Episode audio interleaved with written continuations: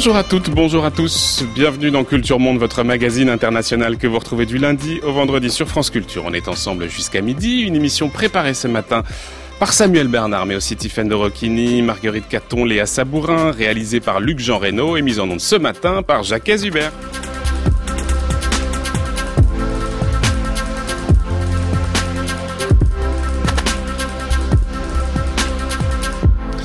Nouvelle série donc consacrée à la réconciliation. Nous allons tenter de déconstruire et de comprendre ce terme aux multiples usages derrière lequel se cachent des situations extrêmement diverses évidemment. On s'intéressera à la Colombie plus d'un an après les accords de paix entre le gouvernement et les FARC.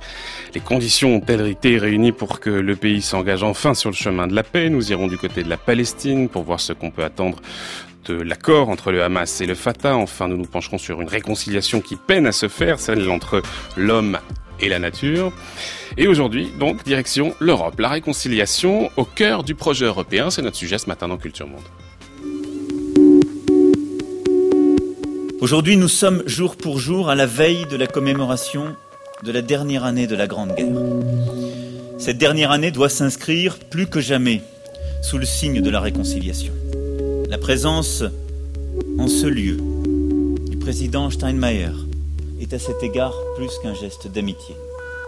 À travers lui, tout le peuple allemand qui nous dit sa fraternité et son respect est là. Par lui, aujourd'hui, j'adresse au peuple allemand le salut fraternel de la nation française et l'expression de notre inaltérable attachement. Mesdames et messieurs, l'Europe. Cette Europe, cette Union européenne unie dans la paix, voilà la réponse à l'effroi de deux guerres mondiales. Mesdames et messieurs, quel exploit extraordinaire européen, quel exploit, mais aussi quelle responsabilité.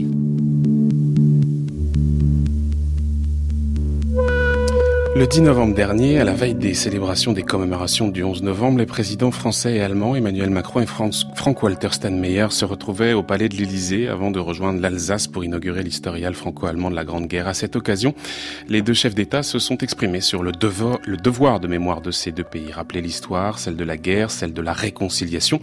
Voilà une chose bien essentielle à l'heure où l'Europe est traversée par de nombreuses crises et où il apparaît indispensable de la relancer au risque de la voir s'effondrer. Que reste-t-il justement de ce récit de la réconciliation. Et d'ailleurs, comment s'est-il construit au cours du temps depuis le traité de l'Élysée en 1963 jusqu'au prix Nobel de la paix attribué à l'Union européenne en 2012 Est-ce qu'on peut dire qu'il existe un modèle européen de la réconciliation? Et quelle place a-t-elle aujourd'hui encore dans l'identité européenne et dans le projet politique qui rassemble ses États membres. Voilà un certain nombre de questions sur lesquelles nous allons nous pencher ce matin. Pour ce faire, nous avons invité deux personnes. Corinne de France, bonjour. Bonjour. Merci d'être avec nous. Vous êtes historienne, chercheuse au CNRS, au centre de recherche le CIRIS. Le CIRIS qui veut dire, dites-moi Sorbonne, Identité, Relations internationales, Civilisation de l'Europe. Et vous aviez dirigé l'ouvrage La France, l'Allemagne et le traité de l'Élysée qui était paru aux éditions du CNRS. À vos côtés, Anne Bazin, bonjour. Bonjour. Vous êtes vous maître de conférences en sciences politiques à Sciences Po Lille, euh, chercheuse au CERAPS de l'Université de Lille, le CERAPS? Euh, le Centre d'études administratives et politiques et sociales. Et puis vous aviez dirigé l'ouvrage L'Union européenne et la paix qui était paru aux éditions Presse de Sciences Po. D'abord, peut-être un mot sur euh, ce qu'on vient d'entendre, parce que lors de sa rencontre avec le président allemand, Emmanuel Macron a insisté sur la nécessité du devoir de mémoire, indispensable pour empêcher que l'histoire ne bégaye, avait-il dit. Est-ce qu'il a insisté sur ce point parce que c'est tout simplement son rôle en tant que chef de l'État et que, en quelque sorte, c'est une figure obligée qui fait partie un peu du protocole, ou est-ce qu'il vous semble qu'il y a aussi derrière ça peut-être le désir de mettre en garde l'Europe, de l'avertir, comme si finalement euh, il voulait insister sur le fait que eh l'Europe avait peut-être un peu oublié sa raison d'être, à savoir euh, la paix. Corinne de France. Oui, merci.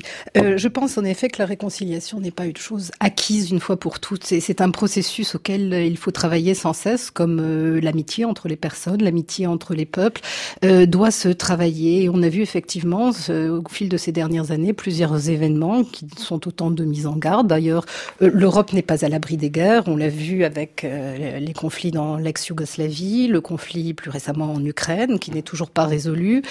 Et puis l'Union euh, européenne européenne qui était en train de se défaire avec le Brexit, beaucoup d'interrogations. Donc, rappeler certainement le chemin qui a été parcouru, d'où l'on vient depuis 1945, cette construction européenne qui n'est sans doute pas parfaite, mais qui a assuré effectivement la paix des pays qui participent et qui reste une ambition. Et je crois mmh. que cette paix, euh, il ne faut jamais la considérer comme un acquis euh, définitif. Mais la cultiver perpétuellement. Mais la cultiver. Mmh. Anne Bazin, même chose sur euh, ce, cette nécessité, bien sûr, d'envoyer ce message, rappeler que euh, au centre du projet européen, il y a la paix, la réconciliation, et puis peut-être pour aller un petit peu plus loin, euh, je voudrais vous interroger sur nos trois derniers présidents, à savoir Emmanuel Macron, François Hollande, Nicolas Sarkozy, qui ont en commun le fait qu'ils sont tous nés après la Seconde Guerre mondiale, contrairement aux précédents, euh, qui peut-être de ce fait ont vécu dans leur chair, alors évidemment de manière très différente pour Jacques Chirac et François Mitterrand, mais quand même, qui ont vécu ces, ces moments-là. Est-ce que vous diriez qu'il y a eu avec eux une forme de rupture justement par rapport à leurs prédécesseurs dans la manière euh, de, de, de rappeler euh, cette importance de la réconciliation dans le projet européen, ou est-ce que finalement tout ça est dans une certaine continuité? Anne Bassin alors, je, effectivement, c'est intéressant de, de, de, de, rappeler le, que ces trois derniers présidents sont, sont nés après, après la Seconde Guerre mondiale. Je pense qu'il y a eu un tournant aussi avec la présidence de Jacques Chirac, en mmh. fait, et notamment son, son discours euh, de 1995, dans lequel il a rappelé la responsabilité de l'État français dans la déportation des Juifs qui vivaient sur le territoire de la France. Euh, voilà, donc je pense qu'on est là, dès, dès ce moment-là, on est passé finalement dans un après euh, une Seconde Guerre mondiale, en tout cas dans une autre euh, génération. Et, et, et... Ça s'entend dans les discours? Alors, je, je, je pense que c'est difficile de comparer les discours de ces mmh. trois derniers présidents, euh, mais euh, en tout cas, le, le, le discours d'Emmanuel Macron est assez clair de ce point de vue-là. Mais je pense que celui de François Hollande était aussi lorsqu'il avait euh, notamment euh, participé à une cérémonie à Oradour mmh. Avec le président allemand. Je pense que euh, ces présidents sont conscients qu'ils sont porteurs aussi d'une responsabilité finalement à l'égard de cette mémoire commune qui constitue aujourd'hui plus que jamais un socle sur lequel les Européens euh, voilà, peuvent construire euh, un avenir commun à l'heure où effectivement beaucoup de dissensions euh, apparaissent ici et là sur précisément ces valeurs communes. Alors quand on regarde justement ce socle, on trouve notamment le 22 janvier 1963 le traité de l'Élysée, le général de Gaulle et chancelier Adenauer signent un traité de coopération qui est destiné justement à sceller cette réconciliation entre la France et l'Allemagne. Le traité de coopération franco-allemand, il n'y a pas un homme dans le monde qui ne mesure l'importance capitale de cet acte parce qu'il ouvre toutes grandes les portes d'un avenir nouveau pour l'Allemagne, pour la France, pour l'Europe et par conséquent pour le monde. Voilà donc extrait du discours du général de Gaulle. On est en 1963. On scelle avec ce traité un processus de réconciliation qui était évidemment engagé depuis plusieurs années. Corinne de France, vous avez écrit un ouvrage justement sur ce sujet. Alors il est important bien sûr dans sa dimension symbolique, mais il est aussi important parce qu'il entérine un certain modèle de coopération entre les deux pays euh, et donc une certaine vision de la réconciliation. Alors est-ce que vous pouvez nous rappeler, Corinne de France, en quelques mots justement les fondements de ce texte, les principes coopératifs qu'il institue. Et puis on va essayer de voir si derrière il y a ou pas ce que j'ai qualifié tout à l'heure de modèle européen de la réconciliation. On va essayer de discuter cette chose. Corinne de France. Alors peut-être déjà préciser que comme vous l'avez dit et comme euh, De Gaulle l'a dit dans l'extrait qu'on a entendu, c'est un traité de coopération. Le traité lui-même ne comprend pas le terme de réconciliation. Il est prononcé une seule fois dans une déclaration commune qui accompagne ce texte, mais c'est un traité très euh, pratique, très pragmatique de coopération en matière d'affaires étrangères, euh, de défense, d'éducation et de jeunesse. Mais c'est un traité qui explicitement ne vise pas à la réconciliation. Alors aujourd'hui, on parle régulièrement, et quand je dis on, ce sont les médias, les hommes politiques, du traité de la réconciliation. Mmh. Mais euh, c'est un traité qui, euh, enfin un traité ne se prête guère euh, à beaucoup d'émotions, et je dirais que l'émotion et le terme de réconciliation ont été employés antérieurement, en juillet 1962, quand De Gaulle et Adenauer se sont rencontrés dans la cathédrale euh, de Reims.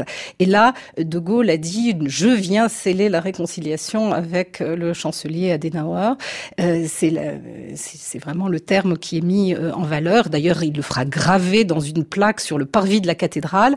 Et c'est la mise en scène de, de la réconciliation. Mais c'était un, un, traité euh, qui, qui, qui permet de développer la coopération. Et je dirais que ce n'est pas le début ni de la réconciliation, ni de hmm. la coopération. Euh, ce, la signature de ce traité n'a été possible que parce qu'il y a eu un travail considérable qui a été mené tant par les hommes politiques que par la société civile, par les individus, depuis l'immédiate après-guerre. Anne Bazin, peut-être réaction aussi sur cette question du traité de, de l'Élysée. Qu'est-ce qu'il euh, institue comme type de coopération? Est-ce que c'est euh, euh, une phase importante de la réconciliation, même si effectivement Corinne de France nous rappelle qu'à l'époque, il n'est pas question, en tout cas officiellement, de réconciliation. Et d'ailleurs, il faudra regarder justement à quel moment émerge ce concept de, de réconciliation, parce qu'on le voit beaucoup dans l'entre-deux-guerres, et puis il disparaît, il réapparaît. Donc il va falloir voir aussi comment est-ce que tout ça se passe. Anne Bazin. Alors effectivement, le, le, ce traité mais, doit être pensé dans un contexte, dans un contexte plus large euh, d'un processus effectivement qui en tout cas a été réengagé, va-t-on dire, à la fin des années 40, à la fois euh, par des acteurs privés, euh, ouest-allemands, euh, français notamment, euh, et dont, dont, finalement le traité de l'Élysée va être une étape parmi d'autres, donc plutôt dans le registre juridique, hein, puisqu'il s'agit d'un traité de coopération et symbolique aussi à bien des égards, mais il, ne saurait pas faire oublier d'autres démarches euh, qui relèvent là davantage du, politique, mais aussi euh, du sociétal. Hein. Je pense par exemple à, l'Office français euh, de la jeunesse, qui franco-allemand de la jeunesse, qui a permis donc que des générations entières de jeunes Français et de jeunes Allemands bah, se connaissent mieux finalement, mais aussi une dimension culturelle, éducative. Je, pense notamment au travail des historiens à travers les commissions d'historiens, par exemple de relecture des manuels scolaires. Donc voilà, donc je pense que ça doit être pensé dans un, dans un mm. processus global, lequel s'inscrit évidemment là aussi dans le contexte du début de l'intégration euh, européenne et euh, je pense que euh, les deux, donc la, la réconciliation franco-allemande et le processus d'intégration européenne sont deux processus qui s'auto-alimentent, c'est-à-dire que finalement, dans une large mesure, me semble-t-il, le processus d'intégration européenne crée aussi les conditions de la réconciliation, oui. autant que la réconciliation euh, euh, renforce en quelque sorte le, le, le processus d'intégration. Oui, on va voir d'ailleurs peut-être ce qui est premier justement dans, dans, dans ces deux cas, mais euh, il y a plusieurs choses qu'il va falloir faire. D'abord, il va falloir définir euh, ce concept de réconciliation, voir dans ce contexte, à ce moment-là, qu'est-ce que ça veut dire? Est-ce que c'est simplement relancer la coopération? Est-ce que c'est rétablir la confiance? Est-ce que c'est se mettre d'accord sur une certaine vision de l'histoire? Essayons d'éclairer un tout petit peu, euh, on va commencer avec vous Anne Mazin, euh, ce concept de réconciliation. Alors c'est vrai que c'est important d'essayer de définir la réconciliation pour savoir de quoi on parle. Euh, pour autant, euh, on constate que c'est un terme qu'on utilise euh, aussi bien euh, les hommes politiques, que parfois les médias aussi, sans, sans, toujours préciser de quoi il s'agit. c'est finalement instaurer ou restaurer une coexistence après une violence ouverte, mais ça peut aller de la simple restauration des relations finalement entre anciens belligérants jusqu'à l'établissement d'un rapport de confiance et d'amitié. Et entre euh, ces conceptions, je dirais minimalistes pour l'une, maximalistes pour l'autre de la réconciliation, on constate que les chercheurs, autant aussi bien que les, les praticiens, se réfèrent finalement à une variété de définitions qui sont parfois euh, pas toujours complètement compatibles. Alors pour certains, comme vous l'avez souligné tout à l'heure, l'élément central de la réconciliation réside dans la confiance, Hein, entre les différentes parties. Pour d'autres, ce sera au contraire la recherche d'une vérité, de la vérité de ce qui s'est passé. D'autres insisteront davantage sur euh, euh, un processus de, de, de transformation d'ordre plutôt psychologique, alors il y a, y a, un historien américain, euh, Charles Meyer, qui lui euh, euh, avait, avait, identifié, si je puis dire, trois, trois dimensions finalement à la, à la, réconciliation. Je trouve intéressant, même si évidemment, d'un point de vue ensuite euh, empirique, les, trois dimensions interagissent. Il avait identifié un, une dimension plutôt spirituelle de la réconciliation, donc dont, dont, on aperçoit assez rapidement euh, parfois l'aspect religieux, par exemple, hein, à travers la, la, figure du pardon.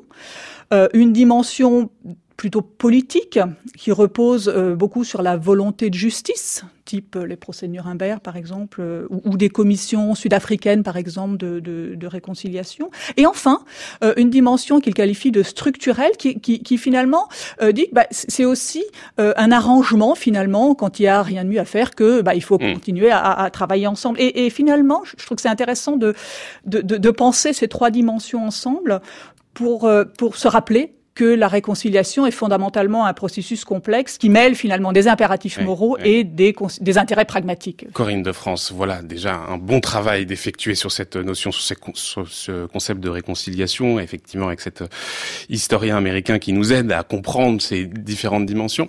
Euh, alors peut-être vous souhaitez ajouter quelque chose sur ce point, mais la question qui se pose aussi, c'est euh, est-ce qu'il y a une différence euh, quand on se situe en France et quand on se situe en, en Allemagne dans la manière justement de percevoir cette réconciliation, de percevoir ce traité de l'Élysée Est-ce qu'on aborde la réconciliation de la même manière? Euh, Je crois qu'il y a deux termes en allemand pour évoquer la, la réconciliation. Alors, vous me pardonnerez, c'est Versonung Versonung, Aussonung. Alors, est-ce qu'il y a derrière ces termes justement la même chose que ce qu'on vient de décrire là à l'instant, ou est-ce que vous voyez des nuances Alors, de France si on a, si on prend une approche linguistique, euh, les références sont totalement différentes. En français, réconciliation, euh, rétablir euh, la concorde, peut-on dire. Euh, donc, ça donne l'idée de l'idée qu'il y avait avant euh, une paix, qu'elle a été rompue, qu'on va y revenir, qu'on est dans un processus à peu près similaire où chacun, chacune des deux parties fait une, un effort l'un vers l'autre. Euh, c'est d'ailleurs euh, dans la plupart des langues européennes, on trouve les termes de conciliation, de paix, d'unité, d'amitié qui sont à la racine euh, du mot signifiant réconciliation. En allemand, c'est assez différent parce que dans Versöhnung, Aussöhnung, euh, la racine c'est zune qui signifie l'expiation. Et quand on expie, eh bien, il y a une personne qui expie et l'autre qui pardonne ou qui refuse de pardonner d'ailleurs, mais on est dans une relation profondément asymétrique. Donc linguistiquement, euh, la référence euh, n'est pas tout à fait euh, la même, même s'il y a une connotation biblique. Et, et, et est-ce que c'est quelque chose justement qu'on retrouve dans son traité de l'Élysée? Pour le dire autrement, est-ce que véritablement ce traité de l'Élysée s'inscrit dans une démarche réellement bilatérale? Est-ce que les deux parties vous semblent avoir fait, avoir participé avec la même ferveur à cette réconciliation qui à ce moment-là se cristallise dans ce traité? Alors, moi, je dirais d'abord que pour moi, le, le traité n'est pas euh, le symbole de la réconciliation. Il est mm, mm. pragmatique. C'est un traité de, de coopération. Mais juste après avoir signé ce, ce traité, euh, De Gaulle dira à Perfit, seul moi pouvait réconcilier la France avec l'Allemagne et tendre la main à l'Allemagne, ce qui montre que la dissymétrie euh, du processus dont avaient absolument conscience les deux partenaires. Mmh. Effectivement. Et d'ailleurs, pardon de vous couper, mais c'est très intéressant. On l'a pas laissé dans cette archive-là, mais on entend aussi le chancelier Adenauer. Et qu'est-ce qu'il dit le chancelier Adenauer? Il dit j'ai rien à ajouter à ce que vous avez, à ce que vous venez de dire. Tout à fait, tout à fait. Et je crois que dans toutes les actions, euh, non seulement entre les chefs d'État, mais dans la société civile, il y a cette idée euh, que euh, que les victimes sont les seules qui peuvent tendre la main à leurs anciens bourreaux. Et ce n'est pas ce n'est pas du tout un hasard si dans les personnes qui ont porté ce processus de rapprochement, on voit beaucoup d'anciens résistants qui ont eux seuls la légitimité nécessaire pour tendre la main à mmh. l'ancien ennemi. Anne je vais vous donner la parole tout de suite, mais je poursuis un tout petit peu avec vous, Corinne de France, si vous le permettez, parce que vous rappelez euh, que l'Europe se présente volontiers comme un laboratoire de la réconciliation et que ces valeurs de paix et de réconciliation seraient le résultat de, de siècles de conflits qui ont déchiré le continent. Mais vous rappelez aussi qu'au lendemain de la Seconde Guerre mondiale, elle s'est retrouvée divisée et activement participé à la séparation euh, bipolaire du monde au moment de la guerre froide. Donc elle n'a pas toujours été, euh, y compris après la Seconde Guerre mondiale, dans une posture de réconciliation et de paix. D'ailleurs, c'est pas un hasard si le mot réconciliation revient très à la mode après la fin de la guerre froide, parce que avant 1990, euh, c'était une réconciliation dans l'ouest de l'Europe, euh, et il y avait d'autres processus dans l'est de l'Europe. Alors on parlait moins de réconciliation sans doute que de fraternité, de de, de solidarité, euh, d'amitié entre les peuples, mais euh, il y avait tout ce travail de finalement de rapprochement, voire de réconciliation entre l'Est et l'Ouest de l'Europe euh, qui restait à faire et c'était la mission de, de, hmm. de l'après-guerre froide. Anne Bazin, vous écrivez, je vous cite, Il nous semble important de souligner que c'est le contexte d'unification européenne qui a créé et crée les conditions de la réconciliation entre les États membres, bien plus que celle-ci ne serait un préalable à l'intégration européenne. C'est donc le contexte pour vous d'unification qui a été premier et qui a permis de faire émerger cette réconciliation. Je voudrais que vous vous entendre là-dessus et puis peut-être qu'on s'interroge ensemble pour se, savoir si ce principe est toujours vrai aujourd'hui. Anne Bazin. Merci. Euh, euh, alors, j'ai notamment écrit ça à propos de, justement de, la période qui de, l'après-guerre froide euh, et de, du processus de réconciliation qui a été que l'Allemagne, qui était en cours de réunification, a engagé avec ses voisins à l'est en particulier euh, la Pologne, euh, la Tchécoslovaquie devenue euh, République tchèque à ce moment-là, pour lesquels il y avait bah, un certain nombre de, de, de, contentieux, je dirais, hérités de la Seconde Guerre mondiale, euh, qu'il s'agisse de la guerre, de l'occupation, mais aussi euh, des déplacements, expulsions des populations allemandes à l'Est, voilà, qui est, devenu, qui est venu interférer finalement avec le processus à la fois de transition politique et économique de ces pays d'Europe centrale et orientale, mais aussi de leur relation finalement avec l'Allemagne. et donc il y a eu des tentatives d'instrumentalisation ici et là de de ces contentieux hein, qui dataient de la Seconde Guerre mondiale et euh, où il apparaît. Donc certains ont, essayé de faire de la résolution de ces contentieux un préalable finalement à l'intégration, en particulier de la République tchèque à l'Union européenne. Euh, L'idée, me semble-t-il, était là on, était, me semble-t-il, dans une inversion finalement de la philosophie même sur laquelle se construit l'Union européenne, qui est qu'au contraire, ce sont euh, précisément euh, l'élargissement, le processus d'intégration, la confiance, la coopération euh, qui vont euh, créer des conditions politiques mais aussi économique et sociétal de euh, d'un rapprochement euh, à travers euh, voilà une transparence, une meilleure connaissance finalement mm. de, de l'autre. On reviendra sur la réconciliation, j'allais dire, à l'Est, mais je repose cette question. Est-ce qu'il vous semble que le contexte d'unification est toujours premier aujourd'hui euh, par rapport à la réconciliation? Alors, je vais vous mettre sur la voie parce que vous utilisez un exemple qui est très intéressant euh, s'agissant de la Turquie, euh, dont vous dites, euh, eh bien voilà, l'Union mhm. européenne euh, envisage, en tout cas c'est comme ça qu'elle a posé les choses, même si on sait très bien que pour l'instant on n'est pas du tout dans une perspective d'intégration de la Turquie. Il n'empêche qu'il y a quand même des négociations euh, et que surtout dans la manière d'appréhender les choses, on a exiger de la Turquie euh, qu'elle reconnaisse par exemple le génocide arménien avant même d'envisager l'unification. Donc d'une certaine manière, on exige de la Turquie que la réconciliation soit première avant l'unification. Alors effectivement. Ce qui veut bien dire que ce principe n'est plus euh, aujourd'hui euh, suivi si ce n'est que cette revendication et cette exigence que vous mentionnez euh, n'est le fait que d'acteurs périphériques. Ce ne sont pas les acteurs centraux du processus de rapprochement avec la Turquie qui l'ont qui l'ont mentionné. Donc effectivement, on est plutôt dans l'instrumentalisation d'une question pour euh, repousser finalement ou rendre impossible euh, l'intégration de la Turquie qu'autre chose. Je, je, je, persiste effectivement à mmh. considérer que euh, si la Turquie un jour se rapproche de l'Union européenne, euh, continue un processus de démocratisation, alors se créeront en Turquie même les conditions d'un débat démocratique sur l'histoire parce que finalement euh, les débats d'historiens sont fondamentalement des débats aussi en démocratie et ça ça ça, ça rejoint euh, un point important que vous avez évoqué tout à l'heure avec euh, l'Europe divisée c'est que le contexte politique dans lequel ce type de débat euh, va être conduit est, est déterminant pour euh, pour la suite du processus démocratique ou, euh, ou, non démocratique. Corinne de France sur cette articulation entre réconciliation et intégration dont on voit qu'il a pu évoluer au cours du temps. Pour moi ces, ces deux ces deux voies sont absolument indissociables l'une de l'autre l'autre. Et je vais vous prendre un exemple de, de l'immédiate après-guerre, puisqu'Anne a parlé de la période plus contemporaine. Euh, euh, Churchill, en 1946, dans un célèbre discours à Zurich, dit on ne pourra pas euh, procéder à une forme d'unité de l'Europe, de construction de l'Europe, sans euh, partenariat franco-allemand. Il dit pas réconciliation, il dit mmh, partenariat mmh. franco-allemand. Et en 1950, euh, un acteur oublié, Lucien Taradin, qui était le maire de Montbéliard, est le premier à avoir signé un jumelage avec l'Allemagne, avec Ludwigsburg en 1950, au moment où il signe ce jumelage, dit le plan Schuman donc le plan Schuman qui fait naître les communautés, la communauté européenne, le plan Schuman vient de nous ouvrir la voie. Donc on voit bien que sans euh, construction européenne, sans cadre européen, eh ben ce sera difficile d'aller vers un rapprochement franco-allemand. Mais inversement, le rapprochement franco-allemand est une des conditions pour pouvoir commencer à construire cette mmh. Europe.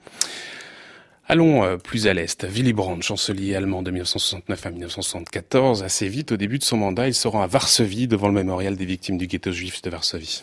Devant la tombe du soldat polonais inconnu, et ici devant ce qui rappelle la mort de 6 millions d'hommes et de femmes, et les martyrs du ghetto, M. Brandt est sincère,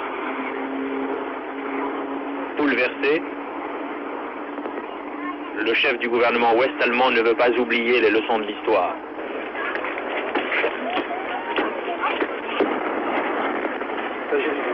Voilà, archive du 7 décembre 1970 de l'ORTF. Quand il fait ce geste, Willy Brandt, il n'est accompagné d'aucun discours, pas de commentaire particulier qui pourrait préciser, expliciter la, la position de l'Allemagne à ce moment-là. On est presque un quart de siècle, donc après la fin de la guerre. Comment est-ce que vous comprenez euh, ce geste, ce silence euh, Quel est le message qu'il veut faire passer Quel est le message qui peut-être ne veut pas euh, faire passer.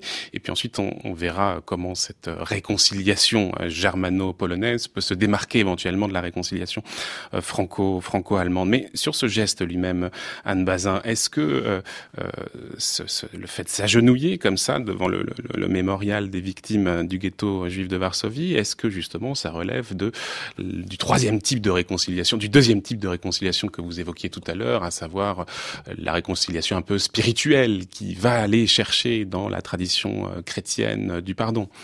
Est-ce qu'on est là-dedans, Anne Bazin? Alors, c'est effectivement un geste qui, est aujourd'hui perçu comme peut-être l'exemple par excellence du geste symbolique euh, qui va permettre d'engager ou de, d'accélérer ou de, de, promouvoir un processus de, de réconciliation. Il y a probablement une dimension spirituelle, effectivement, dans, dans, dans, dans le geste de Willy Brandt, qui, semble-t-il, n'était pas prévu. Euh, donc, c'était pas quelque chose qui était euh, décidé auparavant avec euh, avec son, son administration, enfin son équipe autour de lui. Euh, c'est un geste qui, qui, qui finalement euh, extrêmement fort dans la mesure où, on est dans l'indicible quelque part, hein, puisque c'est donc le, devant le, le, mémorial aux victimes du ghetto euh, de Varsovie que Willy Brandt s'agenouille.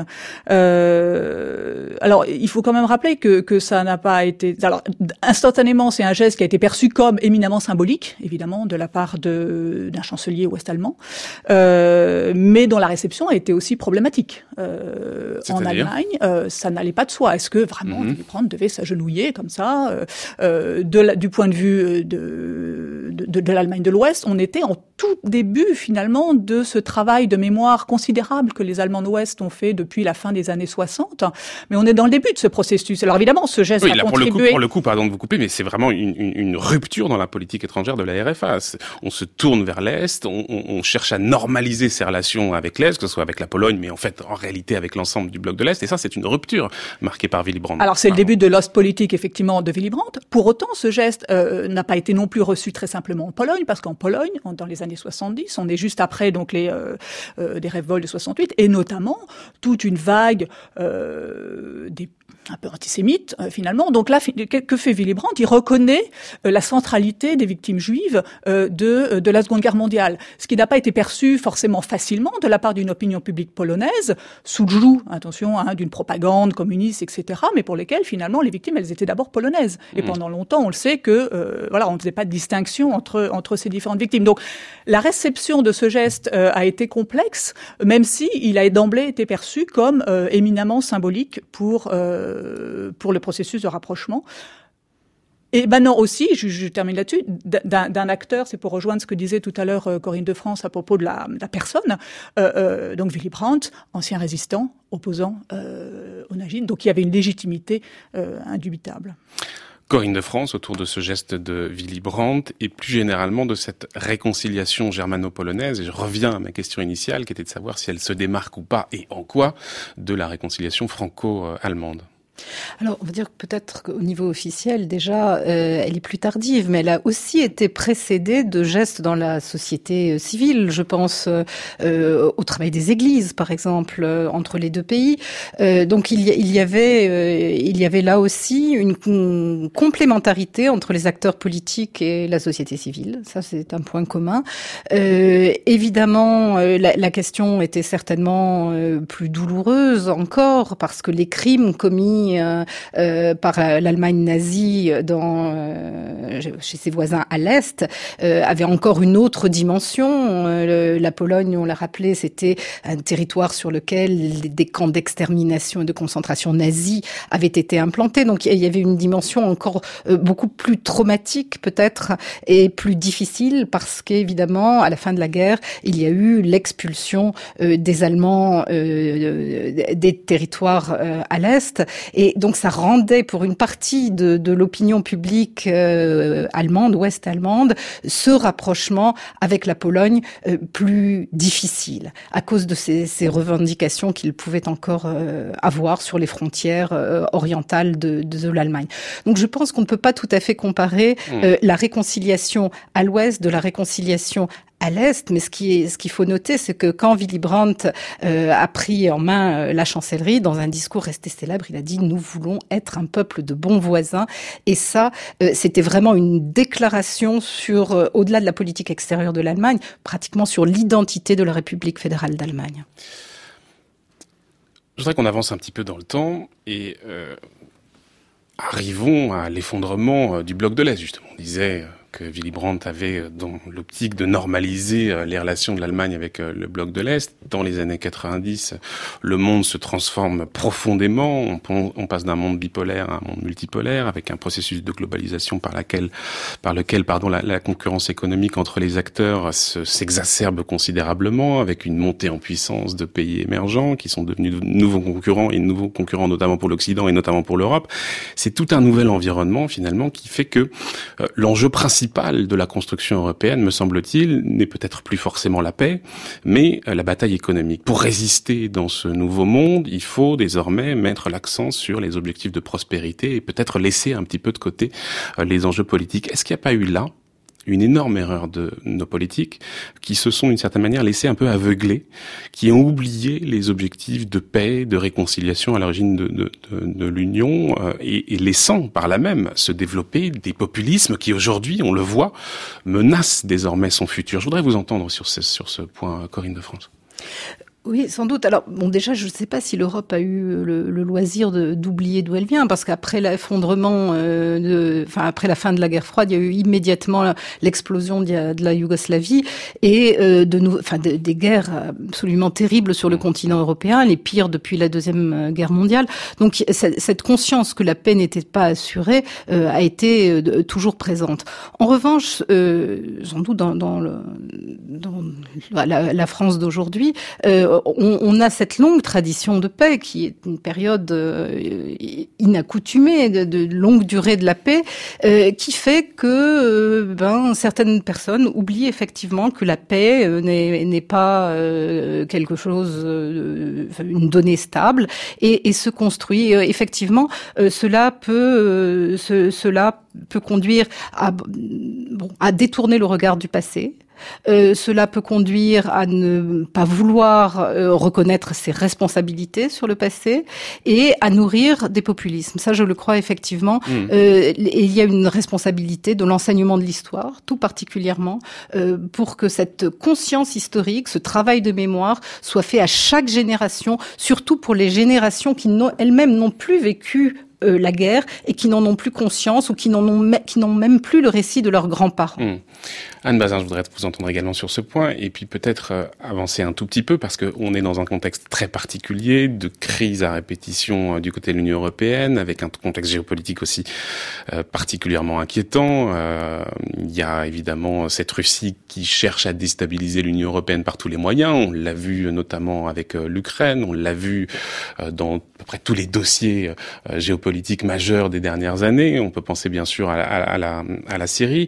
On voit des États-Unis aussi qui sont dans une phase de repli. Donc est-ce qu'on n'est pas là, paradoxalement, dans un moment avec une certaine opportunité pour nos responsables politiques pour recentrer précisément ce projet européen autour de ces enjeux originels Anne Bazin?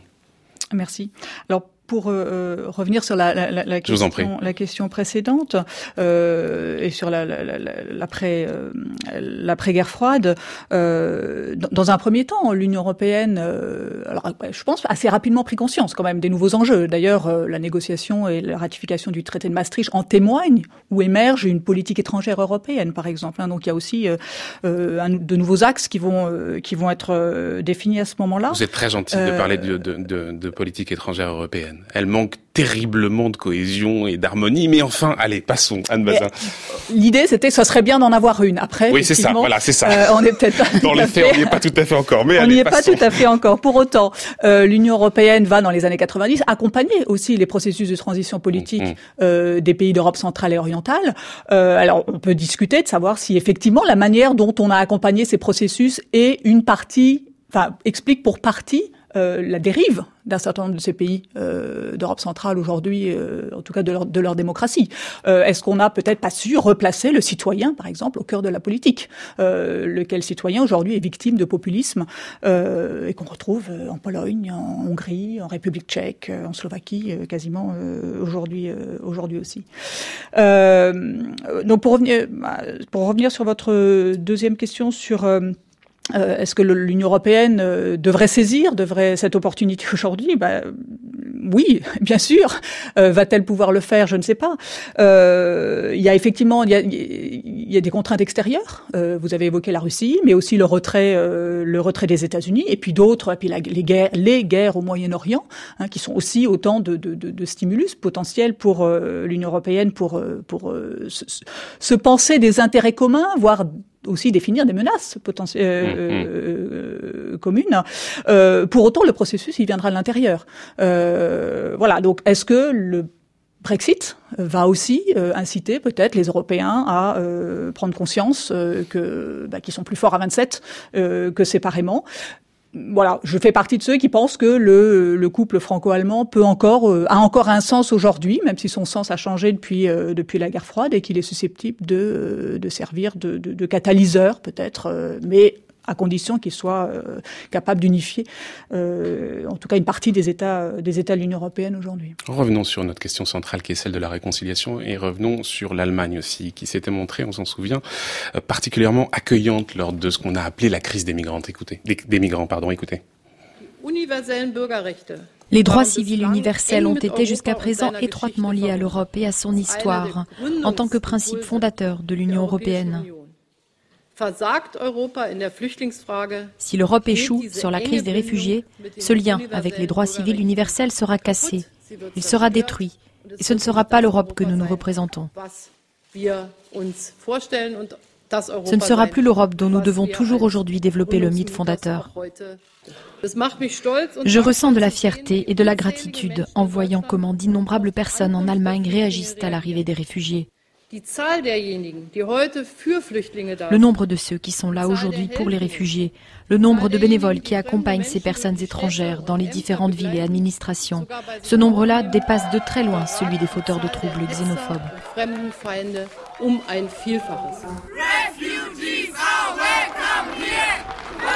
Voilà, l'Allemagne qui euh, a été la seule hein, en Europe et contre quasiment euh, tous ses partenaires à ouvrir ses frontières aux réfugiés avec une opinion allemande qui au départ en tout cas était, avait largement soutenu cette euh, ouverture, cette fameuse politique du Willkommen qui par ailleurs politiquement a coûté euh, très cher à Angela Merkel puisqu'elle a entraîné une montée en puissance euh, des forces euh, xénophobes avec notamment l'arrivée récente au Bundestag de l'AFD, Alternative für Deutschland, au Bundestag, donc je le disais, et, qui était une première hein, depuis le lendemain de la Seconde Guerre mondiale. Cette politique d'ouverture, est-ce qu'elle entre précisément dans une logique de réconciliation? Alors pas forcément d'ailleurs par rapport au, pays d'où viennent justement ces migrants, mais peut-être de réconciliation par rapport au peuple allemand lui-même, Corinne de France Alors, Je voudrais d'abord revenir euh, sur un point. L'Allemagne n'a pas ouvert ses frontières, elle a refusé de les fermer, ce qui n'est pas tout à fait la même chose. Et euh, ce n'était pas possible que l'Allemagne... Quelle différence voyez-vous? Euh, eh bien, les, les, fermer aurait été un acte très négatif et d'ailleurs contraire euh, à la Constitution. Euh, Merkel rappelle que euh, l'accueil des réfugiés est obligatoire d'après la Constitution que l'Allemagne s'est donnée en 1949. Euh, L'Union européenne avait des frontières, elle, elle fait partie de l'espace l'Allemagne fait partie de l'espace Schengen et ses frontières étaient ouvertes. Donc il aurait fallu vraiment qu'elle fasse un acte de les fermer qu'elle n'a fait. Et donc cette, euh, cet accueil est inscrit dans la Constitution, mais il est évident que l'Allemagne s'est donné une Constitution qui est aussi le reflet euh, de son histoire récente à l'époque, et elle considère euh, que les droits de l'homme, l'accueil, font partie des devoirs de l'Allemagne, hmm. mais aussi des, des devoirs de, de l'Europe, que cela lui est coûté très cher, c'est incontestable. Cependant, il faut quand même voir les choses objectivement. Il y a encore une très grande majorité des Allemands qui ont voté euh, pour euh, les, les, partis euh, tout à fait démocratiques et qui, se, qui ont participé à cet accueil des réfugiés. Ce sont des millions et des millions d'Allemands, y compris en Bavière, qui ont accueilli, qui ont bénévolement Certes, certes, mais en quelques mois, l'opinion s'est totalement renversée. Non, on ne peut pas dire totalement renversée. il y avait plus de 60% qui étaient favorables à cette politique d'accueil. On est aujourd'hui à moins de 40%, donc on peut dire mais l'AFD est quand même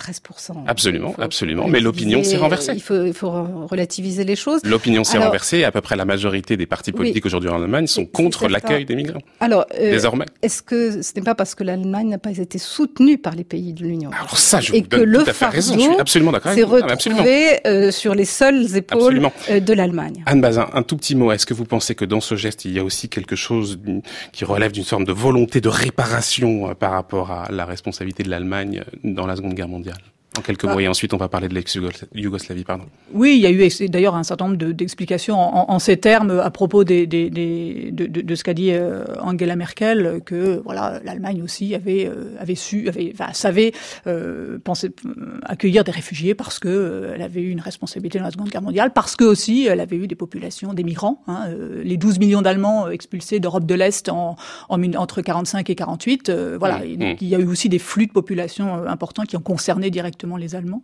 Euh, donc ça fait probablement partie de cette euh, de ce contexte. Hmm. Retour euh, au cœur de ah oui, c'est là où finalement tout avait commencé dans les Balkans, là où s'était déclenchée la, première guerre mondiale. On va parler donc des Balkans, donc au cœur de cette Europe. Mr. Mladic, sit. Mr. Mladic, sit. Mr. Mr. Mladic, if you if you continue like this, uh, oui, malgré les protestations et la colère de Ratko Mladic, ancien chef militaire euh, des Serbes de Bosnie, eh bien le tribunal pénal international pour l'ex-Yougoslavie l'a condamné à la perpétuité pour génocide, crime contre l'humanité et crime de guerre. Bonjour Loïc Trégorès. Bonjour. Bonjour, merci beaucoup d'être avec nous ce matin. Vous êtes docteur en sciences politiques à l'université Lille 2, un spécialiste des Balkans. Mladic est accusé d'avoir été un des acteurs principaux des crimes perpétrés durant la guerre de Bosnie dans les années 90, lors du siège de Sarajevo, le massacre de Srebrenica.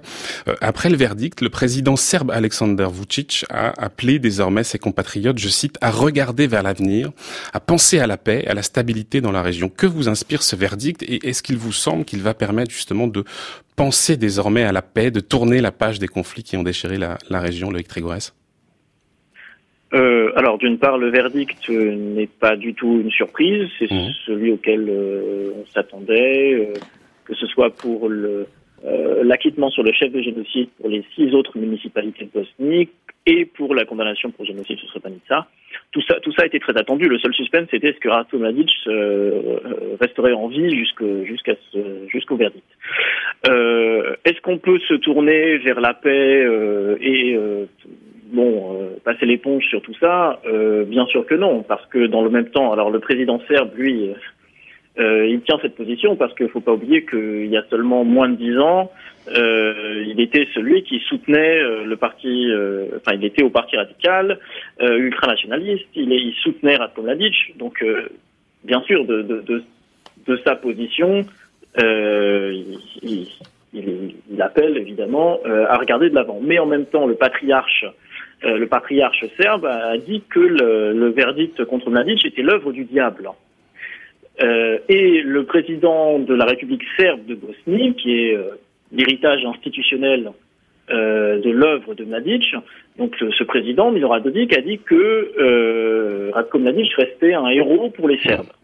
Oui, et d'ailleurs, c'est une des choses qu'on voit, euh, Loïc Trégourès, chez à peu près euh, tous les Serbes, c'est-à-dire qu'ils ne reconnaissent pas, en tout cas, ils remettent en cause la légitimité du tribunal pénal international pour l'ex-Yougoslavie, dont ils considèrent finalement qu'il a été mis en place justement pour euh, pour punir d'une certaine manière les Serbes. Je voudrais qu'on en vienne peut-être à une question importante pour nous ce matin, qui est celle de, de l'Union européenne, Loïc Trégourès, parce que faut rappeler que le seul pays d'ex-Yougoslavie qui fait partie de l'Union, c'est la Croatie, qui est membre depuis 2013. Alors il y a la Slovénie évidemment, mais qui avait pris son indépendance avant. il y a des négociations d'adhésion qui ont été engagées avec le Monténégro et la Serbie. La Bosnie a déposé sa candidature en 2016. Le Kosovo est un candidat potentiel. Et en fait, tous ces pays ont, nous dit-on, vocation à intégrer l'Union européenne. C'est ce qui avait été déclaré au moment du sommet de Thessalonique en juin 2013. Est-ce qu'il n'y a pas urgence pour l'Europe à sérieusement accélérer ce processus d'intégration? Est-ce qu'il est-ce que cette, est-ce qu'une réconciliation finalement de ces communautés des Balkans de l'Ouest ne passe pas irrémédiablement par une intégration à l'Union? Euh, alors, vous avez oublié la Macédoine, et j'y tiens parce que la Macédoine est le pays sur lequel j'ai le plus d'espoir euh, dans la région. Euh, oui, je, je, c'est vrai, sur le débat, est-ce que c'est l'intégration de l'Union européenne qui mène à la réconciliation ou, ou l'inverse? Euh, bah, Il faut voir ce que ce que signifie l'intégration européenne aujourd'hui, c'est-à-dire euh, la volonté de la part des États membres et de Bruxelles de faire avancer ce processus et la volonté de la part des États candidats de mener avec sincérité ce processus. Or, des deux côtés, euh, tout cela est très euh, questionnable. il est vrai que dans le dans le processus de Berlin actuel, c'est-à-dire ce, ce, ces rencontres plus informelles qui avait vocation à compléter le processus d'intégration, euh, il était euh, mentionné l'importance de la réconciliation. Dans le dernier communiqué final euh, du sommet de Trieste, il a été mentionné l'initiative qui s'appelle RECOM, qui est l'initiative qui vise à créer une commission vérité et réconciliation à l'échelle de toute la Yougoslavie. Donc bien sûr, on, s'en occupe. Le problème, c'est que euh, on a l'expérience a montré que euh, le fait d'être un candidat, le fait d'être membre de l'Union européenne pouvait servir à, à, faire avancer, à gagner des points contre des candidats et non pas à les aider. Par exemple, la Slovénie contre la Croatie ou la Croatie contre la Serbie. Donc euh, le, le, le, processus d'intégration européenne ne peut pas remplacer euh, l'absence de volonté politique sur place de regarder son passé en face. Parce que vous dites qu'il y a absence. Il n'y a pas aujourd'hui d'acteurs de la réconciliation? À l'échelle, euh, au niveau. Au niveau, de politique, non. On a compris avec ce que disait Vucic que, a priori, non. Mais il y a d'autres acteurs de la réconciliation. À, l'échelle de la, à l'échelle des classes politiques des, des, différents pays, non. Les acteurs de la réconciliation se trouvent se trouve à l'échelle euh, à l'échelle euh, micro, c'est-à-dire il faut aller chercher euh, des associations, il faut aller chercher des ONG, les gens qui ont mis en place Recom, des gens qui qui, qui ont monté des associations par exemple sportives qui qui comptent sur le sport pour faire se rencontrer des enfants de différentes nationalités qui ne se rencontraient plus. J'ai pas mal étudié ça. Euh, vous avez également euh, un, un, projet très important qui est un projet en anglais Joint History Project, qui, qui, euh, qui rassemble des historiens de toute la région pour écrire des manuels scolaires euh, inclusifs et critiques. donc ça, ce sont des initiatives qui existent. mais vous voyez, l'initiative RECOM, elle a été lancée la première fois en 1999. Euh, et aujourd'hui, euh, ils en sont, dans leur communiqué là qui vient de sortir, ils en sont à appeler les chefs d'État et de gouvernement à mettre en œuvre une fois pour toutes euh, cette commission dans le cadre du prochain sommet de Londres l'année prochaine. Donc on est en 2018. Oui, on, on, a très peu avancé, c'est ce que vous voulez dire. On a très peu avancé, pourquoi finalement, Loïc Trégorès Qu'est-ce qui bloque? Parce que euh, bah, c'est très simple. Euh, les euh, les gens qui aujourd'hui dirigent la Serbie, la Bosnie, la Croatie sont des gens qui, soit eux-mêmes, soit leur parti, ont fait la guerre, ont pris le pouvoir grâce à la guerre et ont conservé le pouvoir grâce à la guerre et à la rhétorique nationaliste. Donc, ils n'ont strictement aucun intérêt à sortir de cette à sortir de cette narration-là. Si vous prenez la Bosnie en particulier, il y a des élections qui arrivent là dans quelques mois. Euh, en Bosnie, il y a les élections tous les deux ans, entre les élections locales et les élections nationales. Tous les deux ans, ça ne rate jamais, à l'approche des élections, quelques mois avant, les trois partis nationalistes, alors le SDA pour les Bosniaques, le HDZ pour les Croates et euh, le parti de Dodik SNSD pour, pour les Serbes, euh, ça ne rate jamais. Tous les trois se mettent à faire des déclarations incendiaires, se mettent à, à dire euh, des, choses complètement folles, le référendum, euh, la reconnaissance du Kosovo, enfin des trucs comme ça, mmh. euh, qui font monter la tension. Et tout ça, est, tout ça est un jeu, tout ça c'est du théâtre. Mmh. ces gens sont des alliés objectifs, et c'était déjà le cas en 1990 lors des premières élections libres en Bosnie. Ils avaient concouru ensemble faut jamais mmh. oublier ça. Et dans ce théâtre, Loïc Trégourès, en réalité, ces, ces, acteurs politiques conservent le pouvoir avec justement euh, euh, cette rhétorique, cette idée, cette perspective de l'intégration à l'Union européenne. C'est comme ça qu'aujourd'hui, ces responsables politiques parviennent à se maintenir. Euh, certains d'entre eux, oui. Le président serbe Aleksandar Vucic, euh, c'est, enfin, il s'est reconverti en pro-européen le jour où il a compris que c'était la seule façon pour lui de, de, conquérir le pouvoir et de le garder, parce qu'il aurait quitus de la part de, de la part de l'Union européenne. En Bosnie, c'est un peu différent, euh, mais mais en voilà. Le choix, le choix d'Alexandre Vucic, c'est ça, mais faut, faut pas oublier qui c'est, faut pas oublier d'où il vient. Je crois pas que les gens changent. Euh, donc dans sa rhétorique, c'est toujours la même chose. Peut-être une dernière réaction, Corinne de France et Anne Bazin, sur cette euh, problématique, j'allais dire, de l'ex-Yougoslavie et de cette question, l'intégration à l'Union européenne, qui pourrait peut-être euh, permettre cette réconciliation qui peine à venir, euh, Corinne de France? Oui, alors on voit qu'il y a eu, euh, enfin qu'il y a des initiatives intéressantes. Je, je, voudrais signaler en 2016 la fondation d'un office régional euh, de coopération pour la jeunesse, mhm. qui est un petit peu euh, à l'exemple de l'office franco-allemand pour la jeunesse qui a été créé à en, 63, euh, qu'un office régional s'est mis en place en 2016. Et là, on voit très bien euh, les Français, les Allemands, mais le reste des, des Européens essayer de faire un travail par la base auprès des jeunes qui représentent l'avenir, la nouvelle génération je crois qu'il faut être prudent avec le, terme de réconciliation. C'est un mot énorme qui souvent fait peur aux victimes. Peut-être que celui de rapprochement permet une approche plus pragmatique. Mmh. Anne Bazin, tout dernier mot en guise de euh, conclusion. Oui, effectivement. Bah, pour conclure, effectivement, la réconciliation ne s'impose pas.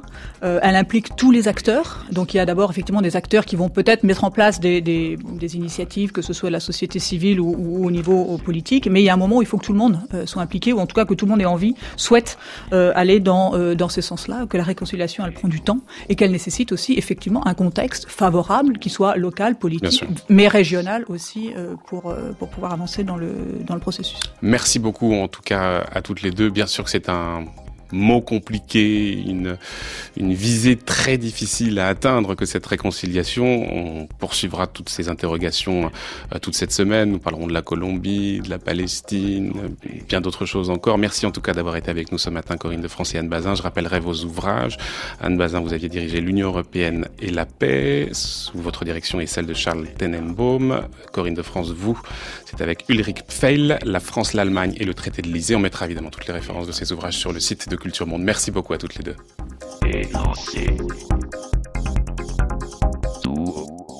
de France. de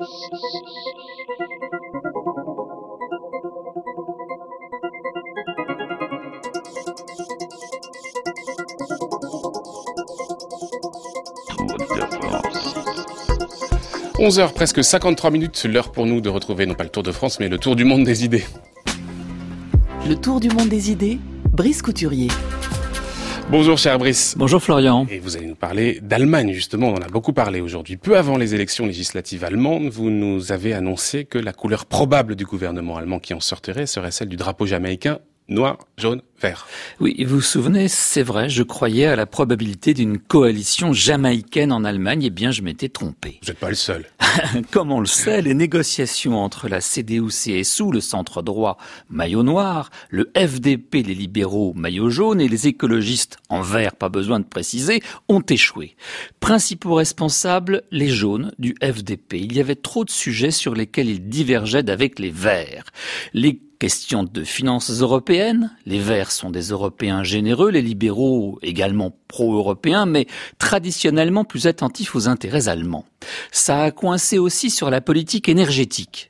Les libéraux reprochent à Merkel de s'être alignée bien trop vite sur le programme antinucléaire des Verts.